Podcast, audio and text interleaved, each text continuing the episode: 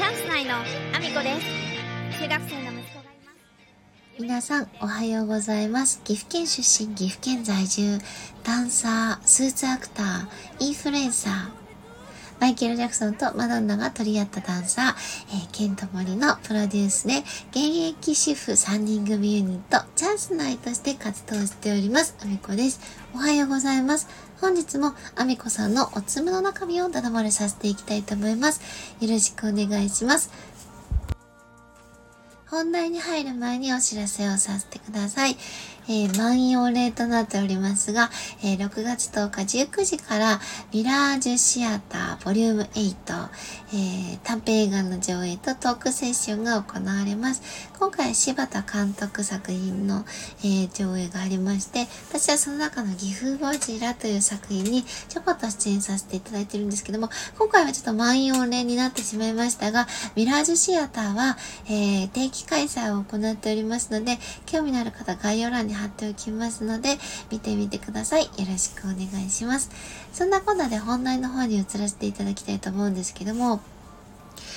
昨日ですね、久々にランチに行ってきまして、で、10年ぶりに会えた方、10年ぶり、多分10年ぶりかな。個人的に会うのは10年ぶりって言ったら当てるかな？なんですけど、ちょっとね、いろいろお話を聞かせていただいてて、思ったことがあってなんかあの別にその方のお話だからっていうことじゃなくよくそれを人と話していて感じることなんですけどやっぱりなんかみんな噂話ってやっぱり好きなんだなと。あの私あんまりねこう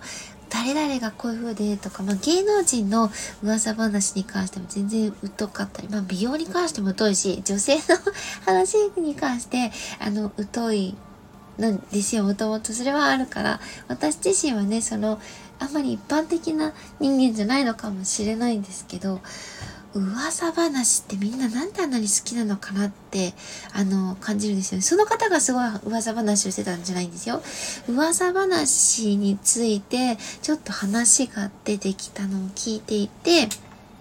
あ、確かにって思うことがあったんですよ。今回ね。その方が話してたんじゃなくてね。なんであんなにみんな噂話好きなんですかね。私あんまりこう人と集まった時に噂話とかって自分からすることがないっていうか、まあネタはあまり持ってないのもそうなんですけど 私自身が友達が少ないからなんですかね。友達が多い人って、ああいうなんか、誰々がこうでねとかいう話って好きなんですかね。なんか私自身はあんまりそういうのを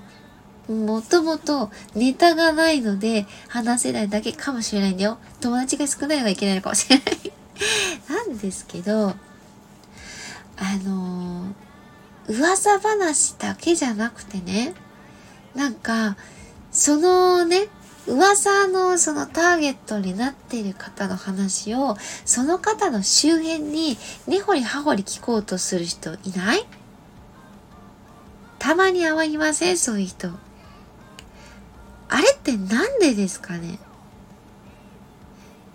なんか、あの、私自身も一回され、一回じゃないかもしれない。一回すっごい印象的だったのは、その、私配信をしてるんですけど、配信をしてる時に噂話を立てられまして、で、えっ、ー、と、周り中でね、そのなんか配信の中でもいろいろ言われるし、まあ、それはあの、理由がね、別であったからかもしれないですね。あの、その件で、あの、騒ぎ立ててる方がいて、それのせいで、あの、いろんなね、方が心配して話してただけなのかもしれないですけど、最終的に全然関係ない方から、えっ、ー、と、これが嘘なのか本当なのか、ここで全部、あの、明らかにしてくださいみたいに言われたんですね。その時に。それってその方に話して何のメリットがあるのって私は思ったんですよ。あのまあ確かにね、その週刊誌とか、そういうところね、芸能の方は、あの、知らないよ。そういう、あの、ちゃんと公の場で訂正しておいた方がいいなっていう時には、そういうところで、あの、真実はどっちなのか喋ったりするのかもしれない。でも私、芸能事務所には所属してないわけですよ。で、確かに配信はしてるけれども、そんな芸能人みたいに、これが嘘なのか本当なのか、ちゃんと釈明会見してくださいよみたいな感じで言われる筋合いがないというか、なんでそんなことをせなあかんのって思ったんですよ。で、しかもその人に話す理由はみたいな で、私自身は何の、あの、火もない場所で言われてるっていうか、火が立っちゃったみたいな感じだったんですよね。そんな風に言われる筋合いはないんだって思ってることに言われてたので、もう完全に無視して、もう知らんぷりしてたんですけど、なんでそのことを、そんな、まあね、まあ確かに一般人だとちょっと違うかもしれないですよ。配信はしてたからね。だとしても、そんななんか問い詰められる理由がよくわからないんですよ。だから芸能人に対して、あの、これは本当ですか？嘘ですか？って聞く人も私は正直よくわからないです。その、なんかその方に興味を持ってる、それ自体は全然悪いことじゃないと思うんですけど、私もね、好きな芸能人とかいますけど、その人にどんな噂が出ようと、あの、それは噂であって、別にその人を嫌いになるわけじゃないので、真相はどちらでもいいかなと私は正直思っちゃうんですよ。なんでそこをこう問い詰める必要があるのかわからないですけど、まあ、ただ、その明らかにね、自分が放送でその差別的な発言を聞いてしまったとかだったら、その謝罪はした方がいいかなとかは思う時はもうああったりはしますよ。でもそれはその人がどう思うか次第なんで、まあ、謝罪がな、あったないせよ、それはなんかあんまりその人の好き嫌いには変わりはないので、あんまりなんか、うーん、なんだろうな、責める気持ちというか、真相を明らかにしてくださいとかも考えたことがないから、その責められる理由がよくわかんないんですよ。で、噂話だったりとか、まあ、誰が、あの、どうとかっていう話を、なんか、周りの人に、この人ってね、どうなのどうなのみたいなことを聞く人の意味もわからないなって思ってるので、まあ、たまたまね、ちょっとそれに似たような話が昨日出てきたので、ああ、そういえばみんななんであんなに噂話とかの真相とかを聞きたがるんだろうかと。もう噂をいちいち信じるのも、あの、興味がないし、で、それをね、周りに聞くっていうのも、なんかちょっと下水かなと思って、ちょっと聞いてて思ってしまったので、ここでね、お話しさせていただきたいなと。皆さんもやっぱちょっとやっぱ気になるもんなんですかね。ゴシップ記事とかが結構、あの、世の中でも特に日本人ですよね、ゴシップ記事に興味がある人口が多い場所なので、